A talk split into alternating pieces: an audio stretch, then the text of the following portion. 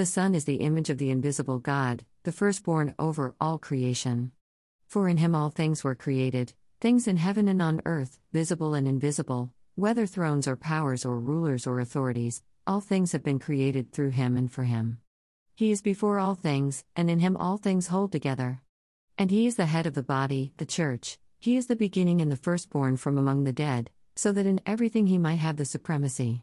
For God was pleased to have all his fullness dwell in him, and through him to reconcile to himself all things, whether things on earth or things in heaven, by making peace through his blood, shed on the cross.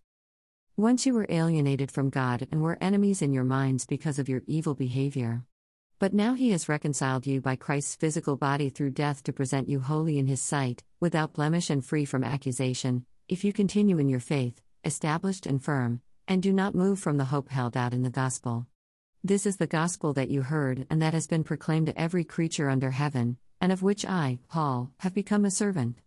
New International Version Jesus is King. Neither you nor I are. A simple statement, yet, not easily engrafted into daily life. The original sin of Adam and Eve was rebellion, to break the bonds of loving authority God provided for them. We, especially us Americans, have this nasty anti authoritarian strain which runs rather deep in us. As a child, when my middle daughter was grappling with the implications of faith in Christ, she once blurted out an honest cry that we can likely resonate with I just don't want another person in my life telling me what to do. Indeed, Jesus is King, we are not. The New Testament lesson for today is rich with the preeminence and lordship of Jesus Christ. All things were created through Jesus and for him. Everything in all creation is held together by Jesus. Christ is the head of the church. In Jesus Christ, complete divinity exists and reigns. Jesus made peace through the cross because he had the authority and the qualifications to do so. Broken relationships and proper lines of authority are now restored and redeemed in Christ.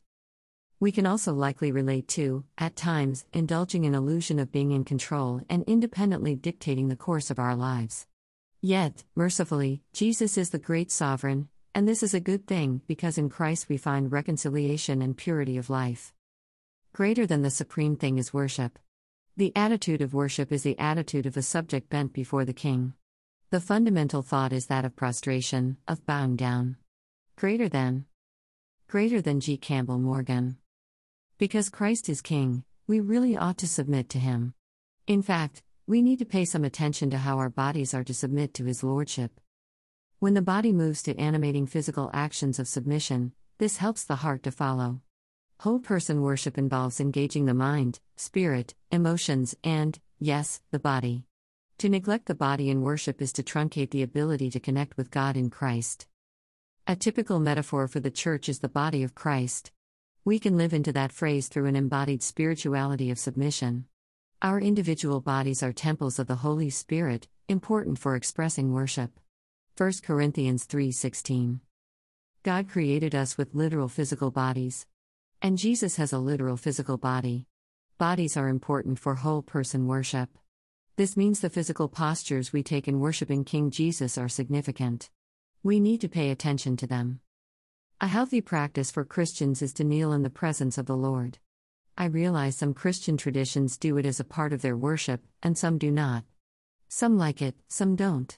Yet, bowing, even prostrating oneself, if you are physically able, can be a powerful symbol of the heart's desire and disposition to submit to the lordship and authority of Jesus Christ.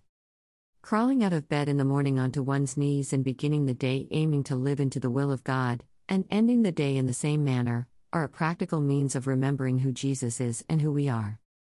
I believe all believers need to feel free in adopting a physical posture of worship which helps them connect with God in Christ. For some, that will be sitting in a comfortable position in contemplation. Others will want to stand, raise their hands, even dance in praise.